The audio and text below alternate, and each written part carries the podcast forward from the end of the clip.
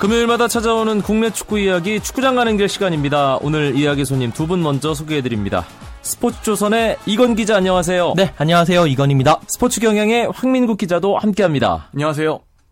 축구 대표팀이 러시아와의 평가전을 끝으로 2013년도 일정을 모두 마감했습니다. 홍명보 감독 취임하고 7월 동아시안컵부터 시작해서 열심히 달렸습니다.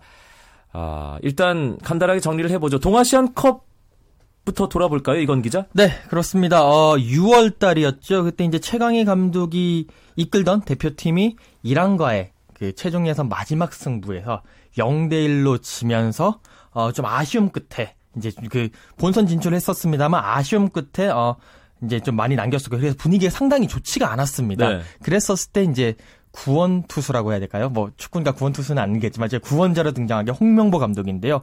홍명보 감독은 그 7월 한국에서 열린 동아시안컵에서 이제 출범을 했습니다. 어 그때 딱 제가 기억에 남는 게 원팀 원스프릿 스프릿 원골이라는 네. 그런 캐치프레이즈를 들고 그래서 나왔었는데 동아시안컵에서 딱 한골 네, 넣어서 세 경기 중간을 좀 남겼죠. 그래서 one goal 팀이라는 그런 얘기도 나왔었는데 어, 그때는 이제 그 세 경기에서 호주와 0대 0으로 비겼고요. 중국과도 0대 0으로 비겼습니다. 그리고 일본과 1대 2로 지면서 2무 1패 3위로서 마감을 했었습니다. 뭐 K리거와 J리거 그리고 뭐 김영건 선수 같은 중국에서 뛰는 선수들 위주로 구성을 했었기 때문에 뭔가 하나의 시험 무대였다 라고 볼 수가 있겠죠. 동아시안컵 그렇게 세 경기 마무리했고 이제 매달 A매치 주간이 있었습니다. 8월, 9월, 10월, 11월. 어, 이 페루와의 평가전은 8월에 있었어요. 황민국 기자. 예, 페루와 평가전부터는 사실 이제 조금씩 해외파가 들어오면서 대표팀이 조금씩 윤곽이 드러나기 시작했는데 그때만 해도 경기는 만족스럽지 못했습니다. 이 경기의 때 결과가 그 0대 0 무승부로 끝났는데요. 이때 생각해 보면 사실 이 색깔을 찾지 못했다. 수비 조직력은 쌓아가고 있었지만 어떤 뭐 공격의 특징이라든지 특히 원톱에서는 박주영 선수 대신에 찾고 있던 선수들이 자리 잡지 못하면서 어려움을 겪고 있었다. 이렇게 정리할 수 있을 것 같습니다. 네.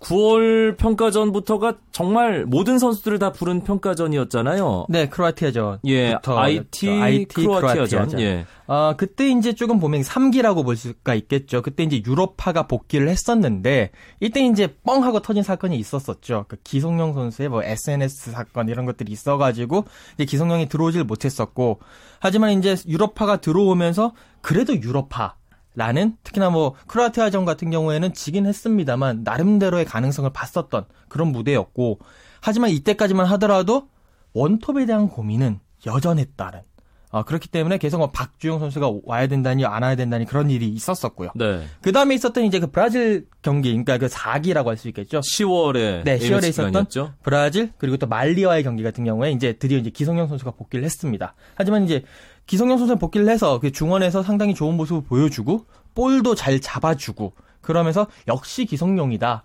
라는 뭐 뭐라고 해야 될까요? 하나의 면제부라고 하긴 그렇겠지만 상당히 어 좋은 능력을 인정을 받았었고요. 그 대표팀에 필요하다는 사실을 스스로 증명을 했죠, 결국에. 네, 그렇습니다. 아, 그렇게 해서 이제 기성용 선수는 잘 안착을 했고, 역시 이때까지도 결국에는, 물론 이제 말리와의 경기에서는 이제 쾌승을 거뒀습니다만, 원톱에 대한 문제는 여전히 안고 갔던, 그러니까 4기 때까지, 10월 A매치 때까지는 원톱에 대한 문제를 계속 안고 갔던 그런 상황이었습니다. 그래서 이 축구장 가는 길 시간에도 저희가 얘기를 하긴 했습니다만 11월에 있을 스위스 러시아와의 두 경기를 앞두고 과연 박주영 선수가 원톱 문제 해결에 이뭐 구원을 하는 그런 역할로 등장을 할 것이냐 등장을 할 것이다라고 축구장 가는 길에 출연 기자들이 다 얘기를 했는데 박주영 선수 이름은 없었고 결국 김신욱 선수만 포함이 됐습니다.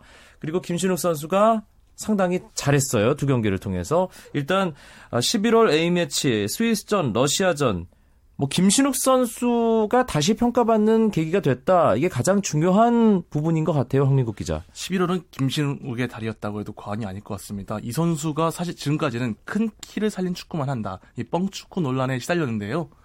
예, 스위스전 예, 머리가 아니라 발을 잘 썼습니다. 네. 예, 뭐 자신의 장점인 연계 플레이도 살려냈고 특히 슈팅 같은 경우는 아, 발로도 이렇게 잘한다는 걸 보여줬는데요.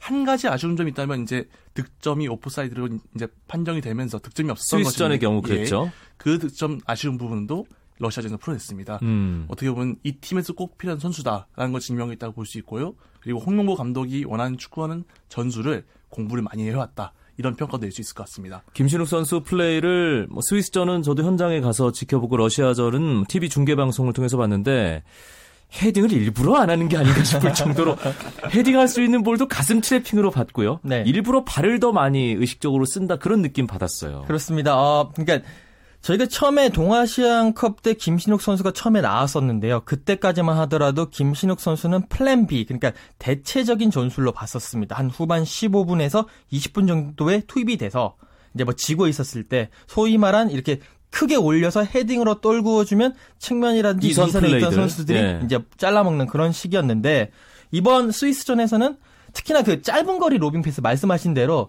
길게 한 30m, 40m가 아니라 15m, 20m 정도의 짧은 거리 로빙 패스를 통해서 가슴으로 잡고 측면에서 치고 들어가는 선수들의 그렇게 패스를 해주면서 상당히 위력적이었었고요. 근데 이제 어떻게 보면 이게 이선 공격, 동아시안컵과 이제 비교를 했었을 때 이선 공격수들의 그런 어, 경험에서 차이가 좀 있지 않느냐. 그러니까 음. 동아시안컵 때는 K리거들 그렇다고 K리거들을 뭐 이렇게 뭐 폄하하는 건 아니지만 K리거들 선수들이 있었는데 이 선수들에게는 김신욱 선수가 머리에 강점이 있다는 걸 너무 잘 아는 선수들이거든요. 네. 그래서 머리를 올렸었는데 지금 이선 선수들 뭐 손흥민 선수, 이근호 선수, 이청용 선수가 있는데 손흥민 선수는 소속팀에서 키슬링 선수가 있고요. 뭐 이청용 선수도 그 잉글랜드 무대에서 뛰고 있고 또 이근호 선수는 울산에서 같이 손을 그러니까 발을 맞춰본 그런 기억이 워낙 있거든요. 잘하니까요. 그러니까 이 이근호 선수에 대해서 어, 아 이근호 선수가 아니라 김신욱 선수의 그 최적 활용법을 소속팀에서 잘 알고 있는 거죠. 그렇기 때문에 단순히 올리는 게 아니라 발도 쓰고 가슴도 쓰고 뭐 그러한 부분적인 전술을 많이 이제 사용했다라고 볼 수가 있겠습니다. 네, 손흥민 선수도 약간 그 홍명보 감독의 길들이기 작업이라고 해야 될까요? 예, 그런 과정이 있었고요. 또 김신욱 선수 역시 아, 김신욱만 들어오면 선수들이 볼을 띄우려고 해서 안 되겠다라는 아주 냉정한 평가를 받았는데 이번에 대표팀에 잘 녹아드는 그런 모습을 보여줬습니다. 어, 김신욱 선수 뭐 원톱 해결사로 이제 조금씩 등장하는 그런 것과 함께 이번 스위스 러시아전 가장 큰 화두 가운데 하나가 골키퍼 경쟁이었는데 김승규 선수와 정성영 선수 희비가 완벽하게 엇갈렸다는 생각이 들어요. 황민국 기자 어떻게 보셨습니까? 아, 좀 사실 전 꼭 4년 전이 떠오릅니다. 이 남아공 월드컵을 앞두고 이훈재 선수와 정승영 선수가 경쟁을 벌였던 적이 있는데요. 네. 그 당시에도 이훈재 선수가 최고 선수였지만 그 당시 과체중 논란, 뭐그 경기력이 조금 떨어진다는 얘기까지 나오면서 넘버원 골리앗 누구냐 이런 경쟁이 펼쳐졌거든요. 결과적으로는 월드컵 본선에선 정성영 선수가 뛰었습니다. 그리스전 선발 명단에 정성용 선수가 떡 이름을 예, 올렸죠. 그렇게 나왔죠. 그러면서 정성용 시대가 열렸는데 지금은 김승기와 그런 비슷하게 도전을 하고 있는 게 아닌가 이렇게 평가가 됩니다. 아무래도 정성 선수가 경험이라든지 능력이라든지 모든 면에서 낮지만 이 최근 분위기가 좀 나, 좋지 않습니다. K리그 포항전에서 그 보여줬던 실수 그리고 러시아전에서 보여줬던 그 실수 두 가지 실수로 좀 아 이제 정성영이 좀 문제 가 있는 게 아니냐라는 지적이 나오고 있는데요. 자신감만 좀 잃은 것일 뿐 기량에서 아직 앞서고 있다 봅니다. 네. 그런 면에서 홍명보 감독도 정성용을 믿는다 이렇게 메시지를 보낸 거고요. 아무래도 시간이 좀 지나면 정성, 정성용 선수 워낙 기량이 뛰어나다 보니까 제 기량을 발휘하지 않을까 이렇게 생각하고 있습니다. 그래도 김승현 선수 잘하고 있는 거 맞습니다. 네. 두 선수의 경쟁은 정말 내년 6월 본선 첫 경기 예, 선발 출전 선수 명단이 발표될 때까지 좀 두고 봐야 될 그런 부분인 것 같고요. 어, 대표팀 주장이 계속 바뀌었습니다. 동아시안컵에는 하대성 선수 또 계속 하다가 구자철 선수가 들어오면서 구자철 선수가 주장 원장을 받았다가 이번에 부상 때문에 빠지고 네. 이청용 선수가 두 경기에 주장원장을 찼어요. 상당히 활약 면에서나 그 완장을 찬 어떤 무게감 면에서나 괜찮았다는 생각이 들거든요. 이건 기자 어떻게 보셨어요? 아, 네. 일단은 뭐 개인적인 활약은 저희가 이청용 선수를 이번 특히 두 경기를 보면서 뭐 그런 말이 있지 않습니까? 뭐 경기력은 일시적이지만 클래스는 영원하다라는 상당히 급이 다르다. 네 급이 다르다 좀 그런 표현을 하고 싶고요. 아, 몸도 상당히 가볍고 뭐 패싱이라든지 여러 가지 돌파 같은 경우 그리고 또 경기 흐름을 읽는 능력도 상당히 좋았었습니다. 특히 스위스전 같은 경우에는 뭐 명불허전이라는 말을 왜 이 선수가 아직까지 챔피언십에 있지? 이부 리그에 예. 있지라는 그런 느낌을 들었었고 그런데 이제 이때까지는 이청용 선수가 좀 슈팅이 약하던 그러니까 파워보다도 정확성을 이제 위주로 하기 때문에 소녀슛이라는 그런 오명도 있었는데 네. 이번 스위스전에서 정말 멋진 그리고 파워 넘치는 헤딩슛을 하면서 그런 오명을 날려버렸고요. 아 근데 완장은 이청용 선수가 완장을 차니까 저는 개인적으로는 좀 뭐 기성용 선수라든지 이렇게 좀 몸이 좋은 선수들이 좀 차면 더 있을 것 같은데 아 약간 아직까지 낯설지 않은가라는 예. 느낌이었습니다. 그래도 어, 대표팀의 에이스가 완장을 찬다는 그런 의미에서는 괜찮다는 생각도 들고요. 또 에이스다운 활약을 워낙 잘 해줬으니까 네. 두 경기를 통해서. 아무래도 실력으로 보여준다는 면에서 그 잘하는 선수가 에이스가 주장 완장 차는 건 나쁘지 않거든요. 네. 과거에 박지성 선수가 그랬던 것처럼요. 늘 그라운드에 나서야만 하는 선수. 절대 대표팀에서 빠질 수 없는 선수가 또 리더십도 있는 선수가 주장 완장을 찾는 게 맞잖아요. 네, 그렇죠. 예, 그런 측면에서는 홍명보 감독이 이번에 이청용 선수 활약을 보면서 뭔가 좀 생각하는 부분이 있지 않을까 싶기도 하고요. 어, 홍명보 감독이 취임을 한 후에 이제 11월 A매치 기간까지 2013년 대한민국 축구 대표팀의 모든 공식 일정이 끝났습니다. 내년 브라질 월드컵 본선 이제 한 7개월도 채 남지 않았어요. 베스트 11 좀 섣부르긴 합니다만 어, 경기를 많이 치렀으니까 어느 정도는 예상해 볼 수 있을 것 같거든요. 예, 간단하게 합니다. 네. 이건 기자. 저희가 많이 틀려서 괜히 이 이름 올라가는 선수들한테 미안할 수도 있을 것 같은데요. 간단하게 말씀드려서 김신욱 선수가 원톱에 나설 것 같고요. 왼쪽에 손흥민, 오른쪽에 이청용 선수.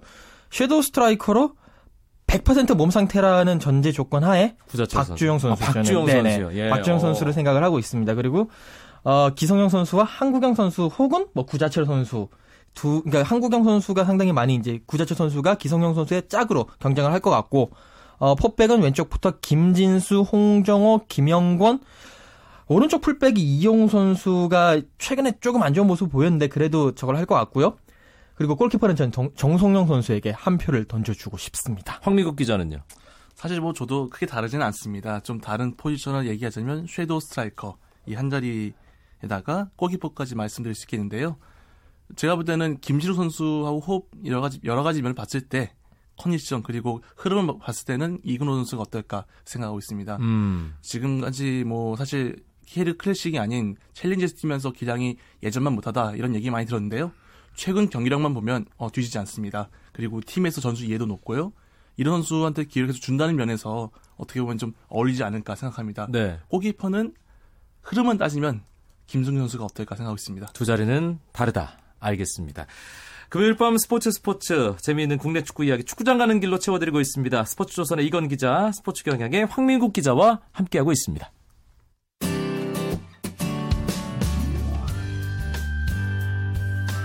스포츠를 듣는 즐거움 스포츠 스포츠 이광용 아나운서와 함께합니다. 2013 K리그 클래식 이제 막바지를 향해 가고 있습니다. 이제 팀당 두세 경기 정도씩만을 남겨놓고 있는 거죠, 이건 기자. 네, 그렇습니다. 이제 두세 경기 남겨놓고 있는데 선두 경쟁, 3위권 경쟁, 강등 경쟁이 상당히 치열하게 진행되고 있습니다. 지금 순위를 좀 짚어보면 그룹 A는 일단 우승 그리고 아시아 챔피언스리그 티켓 경쟁 어, 꽤나 볼만한 상황으로 진행되고 있는데 어, 일단 서울과 수원의 차이가 좀 납니다. 그렇기 때문에 그냥 단순한 순위 전북과 서울의 3위 경쟁이 볼만한 것 같아요. 황민국 기자. 예, 일단 뭐 우승부터 얘기를 다시 한번 드리자면 우승은 이제 1위 울산과 포항을 좁혀졌다고 볼 수 있고요. 두 팀이 과연 얼마나 승점을 잘 쌓아가느냐 따라서 이제 결과가 달라질 것으로 보입니다. 특히 재밌는 건 이제 울산이 앞으로 5점만 더 싸우면 우승 확정 짓는데 차력으로요. 예, 그런데 이 마지막 세, 마지막 경기에서 울산과 포항이 맞대결을 펼칩니다. 만약에 울산이 두 경기에서 5점 쌓지 못한다면 이 맞대결 결과에 따라서 우승이 바뀔 수 있습니다. 크게는 승점 6점짜리 경기네요. 예, 그렇습니다. 이 하나로 우승이 결정된다고 볼수 있겠죠. 네. 그리고 3위 경쟁을 말씀드리자면 전북과 서울의 경쟁입니다. 3위 전북이 승점 59점, 4위 서울이 58점인데요. 승점 1점 차이지만 분위기는 전북보다 서, 울이 앞섭니다. 그리고 수요일 맞대결에서 서울이 전북에게 4대 1로 이긴 게 정말 결정적이었어요. 예, 그 경기에서 어떻게 보면 A매치 영향이 있지 않았나 얘기가 있는데요. 전북 같은 경우는 윌킨슨 선수, 중앙수비 선수가 호주로 처음으로 국가대표로 발탁되면서 빠졌고요.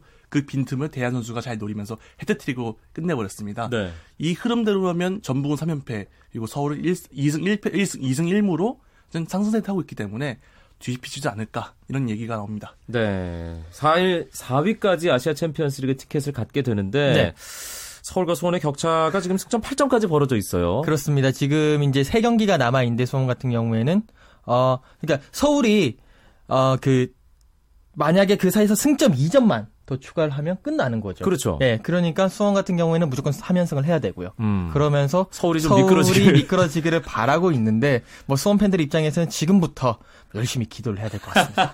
알겠습니다.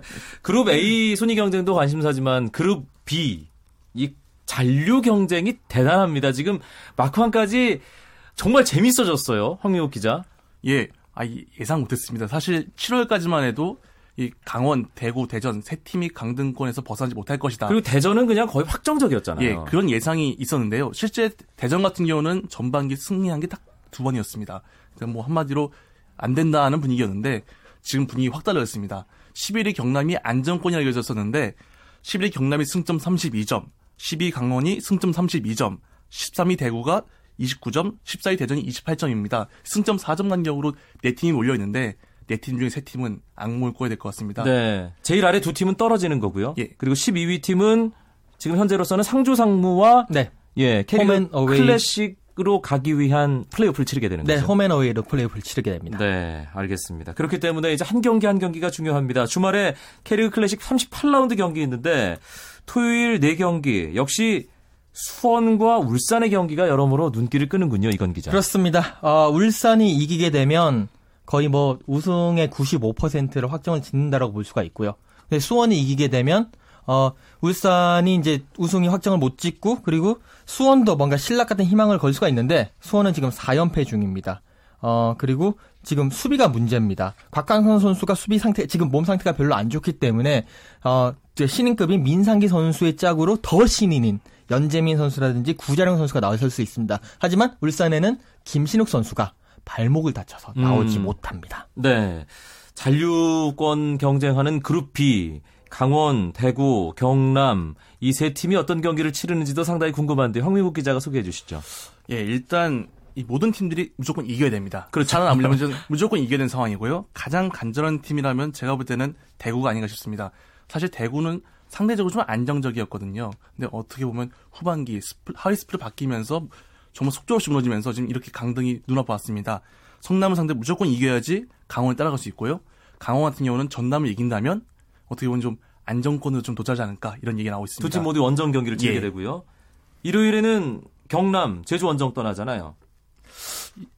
네, 예, 그렇습니다. 제주 기자? 원정을 떠나는데 여기서도 지금 경남이 이겨야지 어, 안정권으로 갈 수가 있는 그런 절체절명의 위기입니다. 지금 경남 선수들 합숙하고 주장 바꾸고 지금 일대 개혁을 하고 있다는 소식입니다. 네, 지금 상황으로 볼 때 아무래도 우승 경쟁은 결국 울산과 포항, 황미국 기자 얘기를 해준 대로 마지막 라운드에도 두 팀 맞대결이 있기 때문에 그 부분이 중요한데 한 경기 한 경기 이제 한 팀당 두세 경기만을 남겨놓고 있는 2013 K리그 클래식 남은 경기 예, 여러분들 관심 가지고 또 주목해 주시고 또 경기장에 많이 가셔서 선수들 멋진 플레이 하도록 박수 쳐 주시면 고맙겠습니다. 오늘 축구장 가는 길 스포츠조선의 이건 기자, 스포츠 경향의 황민국 기자 두 분과 함께했습니다. 고맙습니다. 감사합니다. 고맙습니다.